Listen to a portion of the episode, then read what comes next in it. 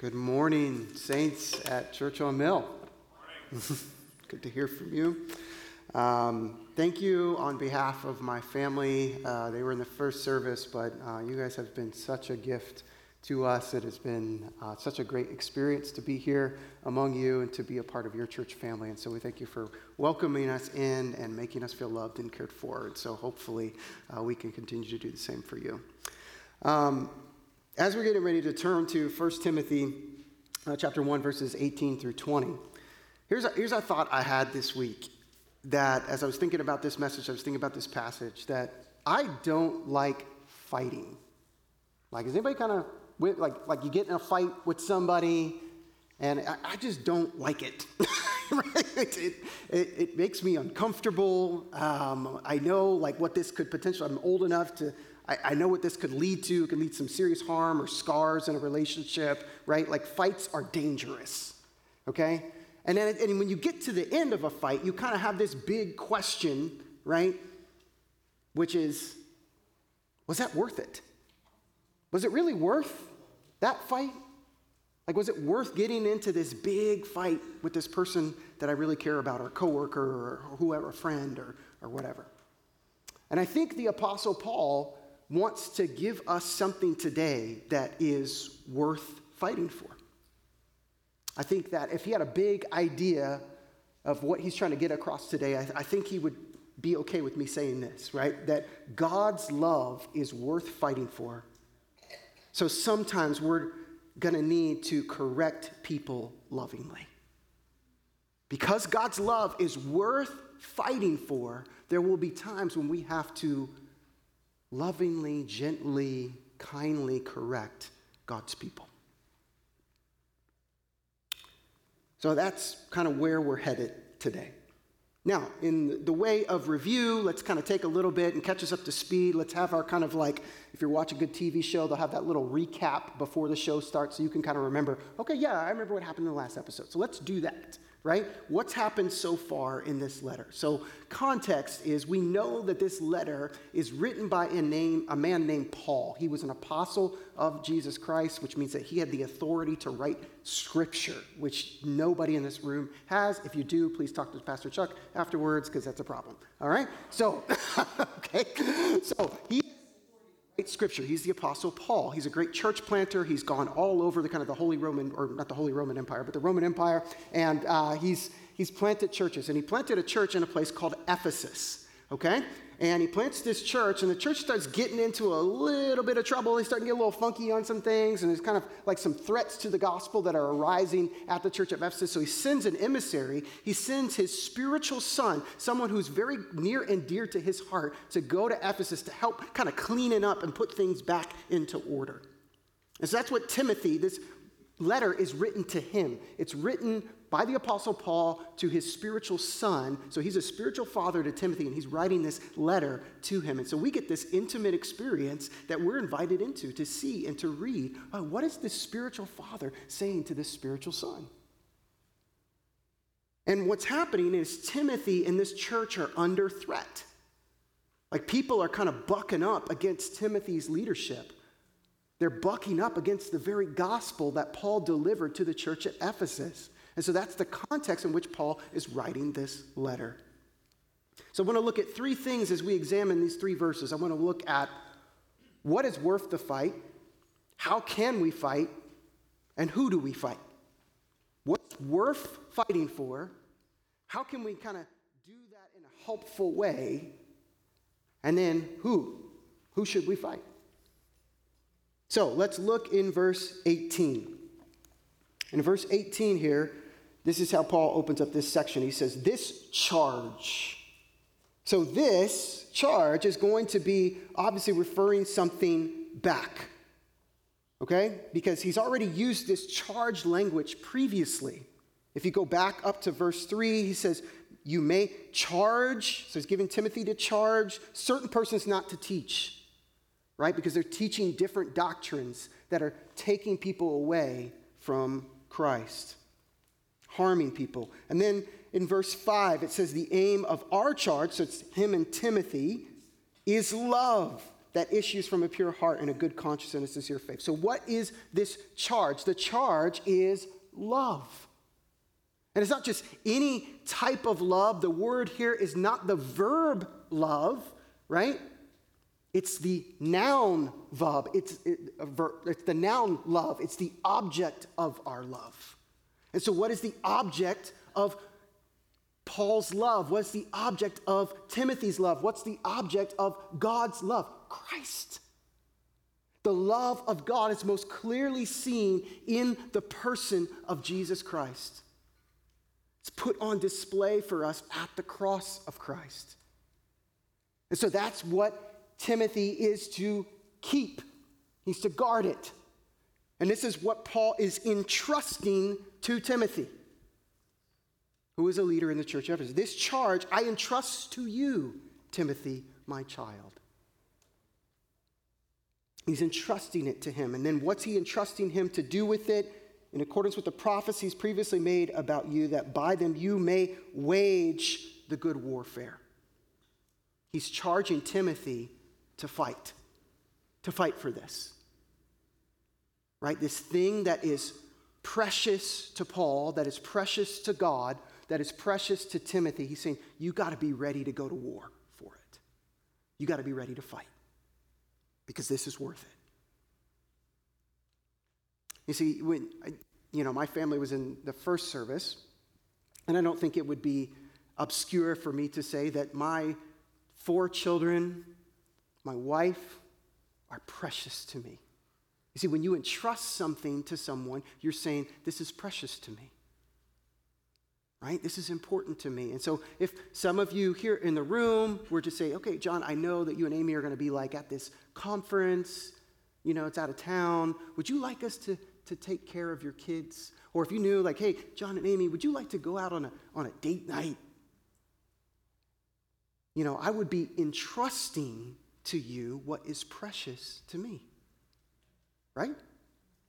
And I would expect you to look over that with care because it's what I love, what is near and dear to my heart.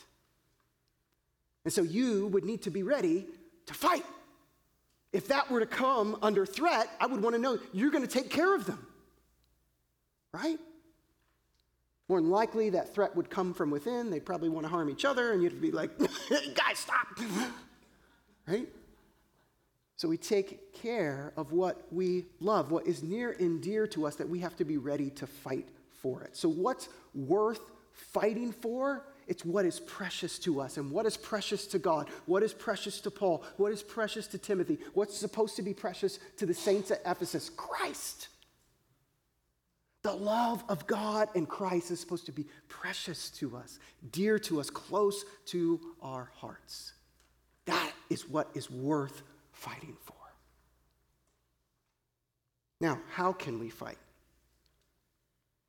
You see, nobody likes a dirty fighter. We don't want to fight dirty, right? Like you get in a fight and somebody starts kind of throwing like some ammunition at you that like maybe something you reveal to them in confidence and they start throwing it at you. You're like, dang man, that's kind of dirty. You know, like that's not cool, right? Nobody likes a dirty fight So we want to learn how do we fight in a good way? What's a good fight? How do we fight in a healthy way? Well, Paul gives us a couple of examples here, I think, in this passage. Verse 18 This charge I entrust to you, to Timothy, my child, in accordance with the prophecies previously made about you. So, the question I would ask myself if I'm reading this text, I say, okay, what are those prophecies? What is, he, what is Paul talking about? There's, there's clearly some type of experience that Paul's familiar with, that Timmy's familiar with, that Paul's saying, hey, remember this. What is that?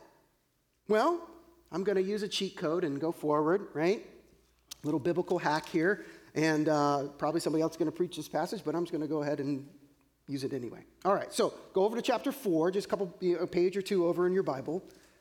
And we look at verses 11 through 16 here, and he, Paul's giving some instructions to Timothy command and teach these things, right?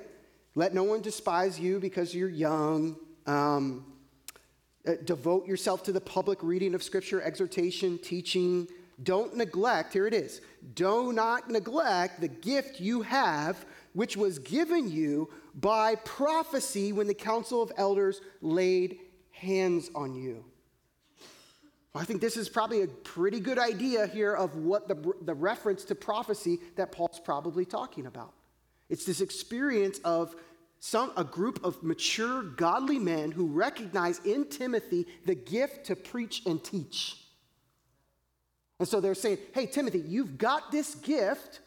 We're going to lay hands on you, which is a way to say we affirm this gift in you and we're commissioning you to go do this. And so Paul's saying, hey, Timothy, the way you're going to remember that you have the ability to fight this fight is remember the prophecy of the mature elders who laid hands on you and affirmed your calling. Anybody who's been in ministry a long time or you've been in your field a long time, we get doubts. It gets hard. And a helpful tool that we can have is to remember oh, other saints have affirmed this calling. Oh, and this is not just me, it's not something crazy I just made up in my mind. No, other saints have said, yes, you're called to do this. Keep fighting the good fight. So, this is a resource that, that Paul is giving Timothy. He's saying, hey, look back to face today. Look back as you think about the threats that are coming tomorrow. Don't forget your calling. Now, it's not the only thing that he gives them on how to fight. He, he he's also takes it even a step further. Look at verse 19. So he's waging the good warfare by these prophecies, holding faith and a good conscience. Well, this, these groupings of words have been used earlier back in verse 5. The aim of our charge is love that issues from a pure heart, and here it is a good conscience and a sincere faith. So, this faith that Paul is describing here, more than likely in holding faith, is not like the faith, which would have been like the death, burial, and resurrection of Jesus, the, the gospel, sound doctrine. This is personal faith, sincere faith. So he's saying, you know, Timothy, you have a gospel story. You had an encounter with Jesus. Remember that. Remember what drew you to him. What was precious to you in that moment. Remember your gospel story. Now, Paul's demonstrated this in verses 12 through 17. Right? If we look back there in verses 12 through 17, though formerly I was a blasphemer, persecutor, insolent opponent, but I received mercy. Verse 14, the grace of our Lord overflowed with me with faith and love that are in Christ. See, Paul is remembering his gospel story. He's remembering, I was appointed to service even though I was all these things, these terrible things, yet God drew me to himself. That Jesus makes a special, Jesus already ascended into heaven, and he makes a special trip down in the book of Acts. It says, Paul, boom, he falls literally off his horse. Like, why are you persecuting me? He may not have been that loud, but you know, I'm, I'm that loud. why are you persecuting me? Why are you harming what is near and dear to my heart? Why are you looking to, to harm me? I should be precious to you. My church should be precious to you. You see, there's something about remembering our gospel story. That first time that we, we felt the intimacy of God in Christ. How precious he was to us in that moment. Can we remember that? It's hard as you go along. I've been a Christian a long time. It's hard to remember what it was like in that moment. Paul's saying, hold on to that as Paul's held on to it. But not just holding on to your, your personal faith, but to, with a good conscience. See, Pastor Chuck talked about this that many times when we start slipping away, when our personal faith, our sound doctrine, it starts with all these little moral decisions, good and bad decisions that we make that start to reveal where our heart really is. Is God really the love of my life or is something else? Because then that's when I'll start compromising, making bad, conscious decisions that are going to affect my relationship with what I, I know is supposed to be the love of my life, the treasure of my heart. See, Paul's got all these resources, all these good gifts that have been given to Timothy. And he's saying, How do you fight? You, you go back. You remember your gospel story. You remember your, your faith story. You, you remember all the instruction that God has given you in the Bible so that you can hold faith and a good conscience. You can make good, wise decisions. Go back to the, the gifts that people have recognized in you that you're supposed to use to glorify God and to love your neighbor well. And this makes me think of a movie Napoleon Dynamite. Anybody ever seen Napoleon Dynamite before? It's a great movie. Gosh, yeah. Yeah, somebody said over there. I love that. if you've seen the, the, the, movie, Napoleon develops a, a, a deep, precious relationship with this guy named Pedro. And Pedro decides to run for class president. Right? You guys can already start. So, really, you've seen it. You're already picturing this image in your mind, right? You see it all happening. And we get to the end of the movie, and, and Pedro's running against this really popular, like, cheerleader girl who's like supposed to win, right? Like, she's the most popular girl at school. She should probably win class president, right? And um, her, she gets up, she gives her speech, and all these different things, and her friends kind of come out and they do this, like, what's supposed to be a good dance routine. I don't think it really is, but, you know, they, they make it seem like it's a good dance routine. Everybody's impressed with it. And so Pedro comes out and gives his speech, and then the, the president or whoever, dean of students, like tells him, like, hey, do you have your like talent ready to go? And he's like, are we supposed to do a talent? And he doesn't know what to do in that moment. Now, earlier in the movie, like Napoleon was at a Goodwill or a thrift store or something, and he found like this little VHS, you know, tape, and some of you remember VHS, right? Where he could like learn hip hop dance moves. And he goes in his room and he's drinking Gatorade and stuff, and he's like learning all these hip hop dance moves. And so he's in that moment and he's watching his friend kind of like spiral down. he's like, he's giving a speech, he has no talent to show. And so Napoleon, like, you know, has a tape of like some hip hop music and he takes it up there and uh, to the sound booth and they play the song and then he steps on stage and he's just got his hands in his pockets, he's got his snow boots on, he's got his jeans tucked in there, and he's got his Vote for Pedro t shirt on.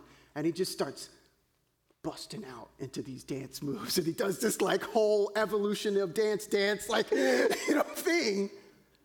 And what's pedro doing or, or what's napoleon doing? He's using the gift he has of these hip-hop dancers he has to like take care of what's precious to him. He doesn't want to see his friend spiral down. And the crowd goes bananas and they go nuts. And like it's like vote for pedro. Yeah he didn't become school president right well, this is what we're supposed to do with the gifts that we, God has given us. We use our gifts to, to help take care of what's precious to us. Pedro was precious to Napoleon. And so he uses the gifts to take care of his friend.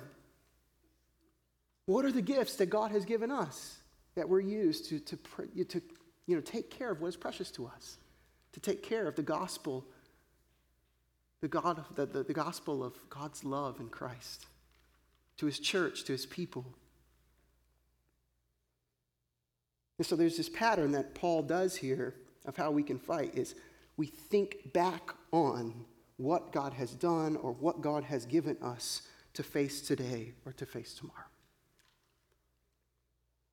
So we've looked at what is worth the fight. We've looked at how we can fight. So let's now look at who do we fight. Verse 19 right? So he just said, holding faith and a good conscience. By rejecting this, some have made a shipwreck of their faith. By rejecting this, some have made a shipwreck of their faith. This rejecting word in the original language is a, it's like pushing something, throwing it away. It's not, pre- you don't push someone when they're precious to you, right? You don't throw something away when it's precious to you. You keep it, you guard it, you take care of it. And so, this is clearly there's something that used to be precious to these people that is no longer precious to them. That's what this rejecting is by rejecting this. And this is more than likely God's love in Christ. It's no longer precious to them. They're pushing it away, they're rejecting it. And what's been a result of that? It shipwrecked their faith. A shipwreck is a crash. Now, most shipwrecks, when it happens, it kind of just happens to you. These are people who are doing it. So it's more like self sabotage. It's someone who's driving the boat and just says, I'm going to wreck this thing. And they've shipwrecked, they've self sabotaged themselves. And who are the people who've done this? Among whom, he gives two examples here, among whom are Hymenaeus and Alexander. More than likely, he's mentioning it because people probably had public knowledge. People are aware. Oh, yep, Hymenaeus and Alexander. I remember what happened there. They rejected God's love in Christ, shipwrecked their faith. Uh, some of the scholars I read this week think that possibly these were two guys who were elders in the church of Ephesus. Two people that Paul had possibly trained, discipled, raised up to be mature men in Christ. And now they're rejecting what Paul delivered to them, what Paul entrusted to them, what was precious to him. And what does he want Timothy to do? Hand them over to Satan. He says, Whom I've handed over to Satan that they may learn not to blaspheme. So, what does he want to happen? He wants them, he's handing them over what? To what happened? To learn. And to learn what? Not to blaspheme. See, blasphemy is when you, you take something that's precious to God and it's meaningless to you. Right? So they're blaspheming because they're taking what is precious to God and saying this is not worth it. So we, I, I don't know if you can see this, but I, I, when I read this slowly, I know it feels like harsh language. It feels like, you know, mean spirited language, but I actually see Paul's love and compassion here. These are two men he cares about deeply, people who are swerving away from what? God's love. That's dangerous. That's life threatening. And so he sees something here and says, No, no, no, no, no, please don't do that. You're wandering away. You're, you're, you're listening to the serpent. He's trying to take you away, like he did our first parents in the garden.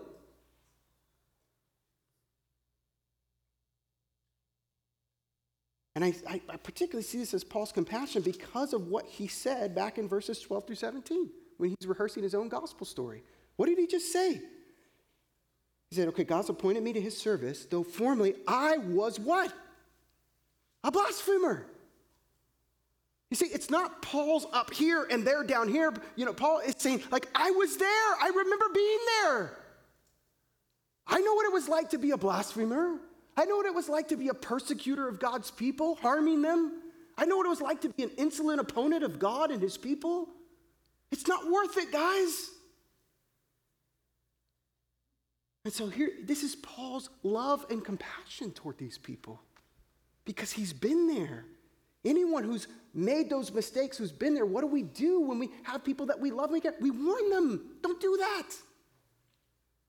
It's a road to destruction. It's going to hurt you, it's going to harm you. We can't stop it from happening, but we want to warn them. And so, how do we do this? Like, how do we warn? How do we discipline? How do we correct people? Well, I think there's a few passages that, that help me think through how we should lovingly correct people. And so I'm going to go outside of 1 Timothy for a couple of these passages, right? Hebrews 12. I think this tells us what motivates discipline, what motivates correction. So when you think about the elders here at the church, or when you think about other saints here at the church who are stepping in to help with correction or discipline, see this as what's motivating them. And if you are stepping into that, think of this as what should be motivating you. My son, do not regard lightly the discipline of the Lord, nor be weary when reproved by him. And here it is For the, the Lord disciplines the one he loves and chastises every son whom he receives. So, what motivates God's discipline? What motivates God's correction? What motivates that? Love. He loves us. So, He disciplines us. He says, don't, don't do that. That's harmful. That's going to hurt you.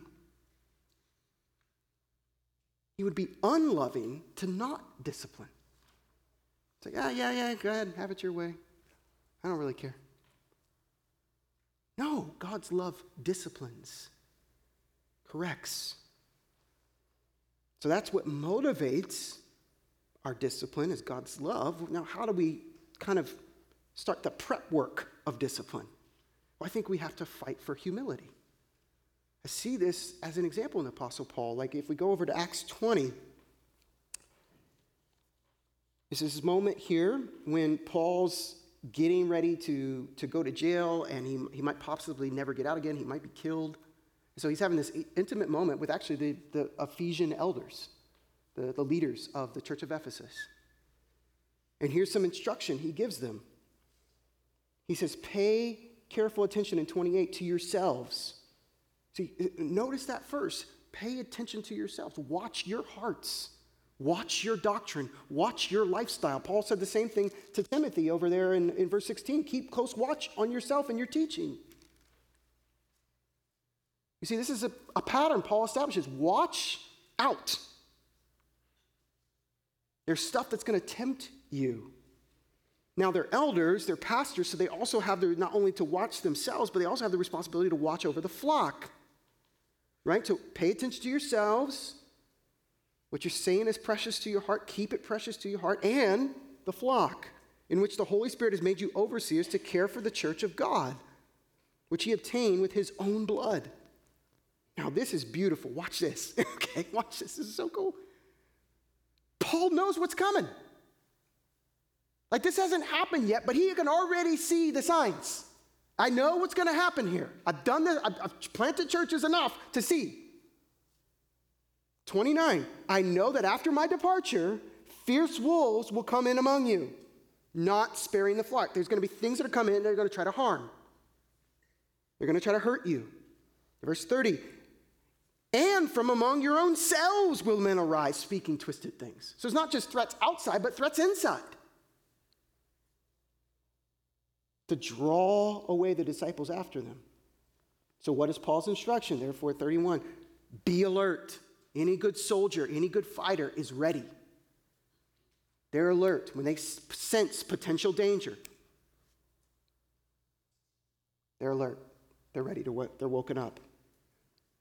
Remember that for three years I did not cease night or day. Now, listen to this. This is great. this is where you could see Paul's heart. He night and day, did not cease to admonish everyone with tears. Tears. Can you see this image? As this man is warning these elders, as he's warning these saints, he's tears are coming down his face, pleading with them. I mean, if that's not a mark of humility in this man, I don't know what is. He cares so deeply, he's brought to tears as he admonishes them, as he warns them, as he instructs them. You're precious to me. Don't wander away, please.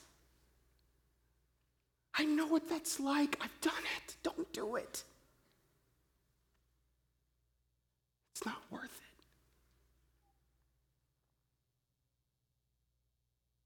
Uh, what motivates discipline? God's love. How do we kind of prep, get ready for it? We humility, we examine ourselves, we're alert. And then what's the hope? 1 Corinthians 5 5. Very similar language to what's happening here in, in 120 in 1 Timothy. You are to deliver this man to Satan for the destruction of the flesh, so that his spirit may be saved in the day of the Lord. So, what's the aim of the discipline? What's the aim of the correction? Restoration. Actually, bringing them back to what's precious to God Christ. Bringing them back to the love of God. That's the aim of correction. It's not to shame people or to, we want them to go away and never return. It's actually, we want them to come back. We want them to come back to God. What is precious, what is near and dear to our hearts. But they're chasing after Satan. They're chasing after the things of the world. And so Paul says, let them go so that they can experience the full weight of their choices.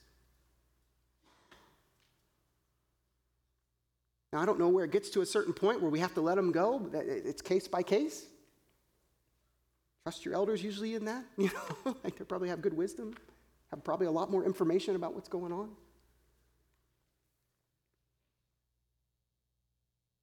But that's the, it, what motivates us is God's love. How do we kind of prep and get ready for it?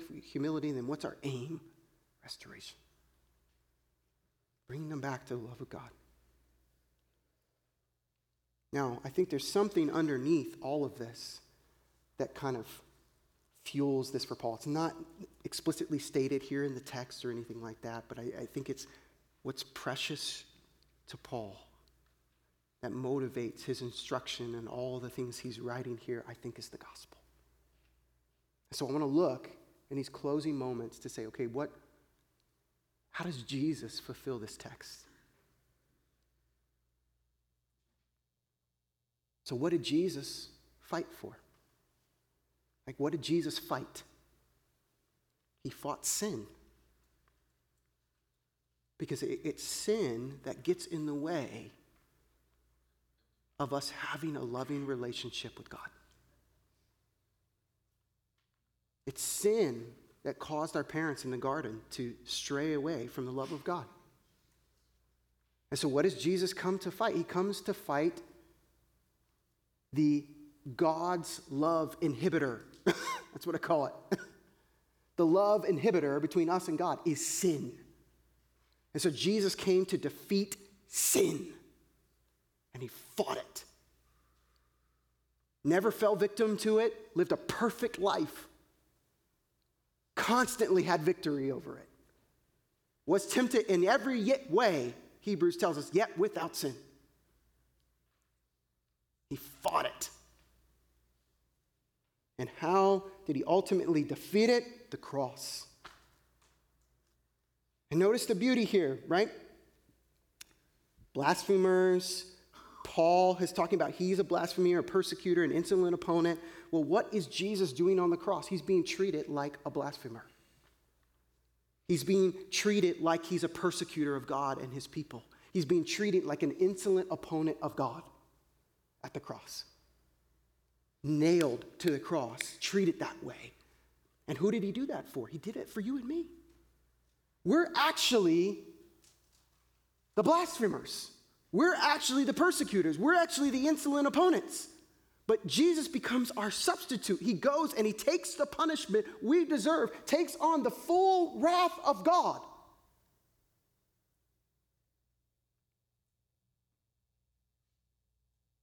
so that our sin would be killed. And so finally, we notice this subtle little thing here I've been hinting at. Who does Jesus fight? Who did he fight? Like we see what he fought sin, how he fought it at the cross, being a substitute for us. And so who did he fight? Us. Remember, we're, we're the blasphemers. We're the persecutors, we're the insolent opponents. And what does he do after that fight? He's fighting to win us over. that when we see the beauty of his love extended to us on the cross, like it's enthralling, it becomes near and dear to our hearts. Say, wow, Jesus, you were willing to do that for me? You were willing to do that for the church? Whoa! And he wins us back. We're off there wandering, chasing after Satan and the things of the world. And he says, nah, nah, nah. Look to the cross, friends, and see what motivated Jesus was love. Love of the Father, love of the church, love of his bride. You see how this message what is precious to Paul, what is precious to Timothy, what is precious to God should be precious to us, that that's worth fighting for. And if anyone is straying away from it, that we know that, that believe that, confess that, that clung to that, and they start to wander off, then we should lovingly correct them and call them back. Warn them no, no, no, no, no. Jesus fought for this. Remember, he loved you, he won you. Remember the beauty of what he did.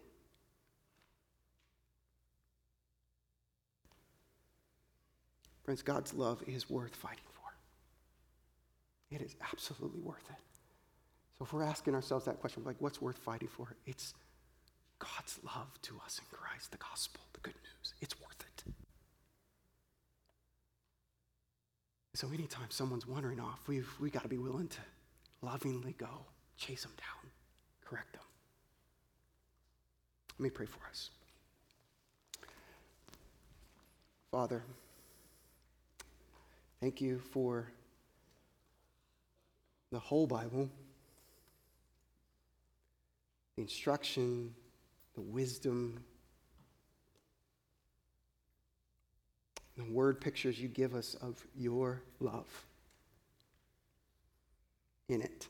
And so we thank you for this specific text here in 1 Timothy, the end of this section of the letter that we hopefully have seen your love put on display for us in Jesus.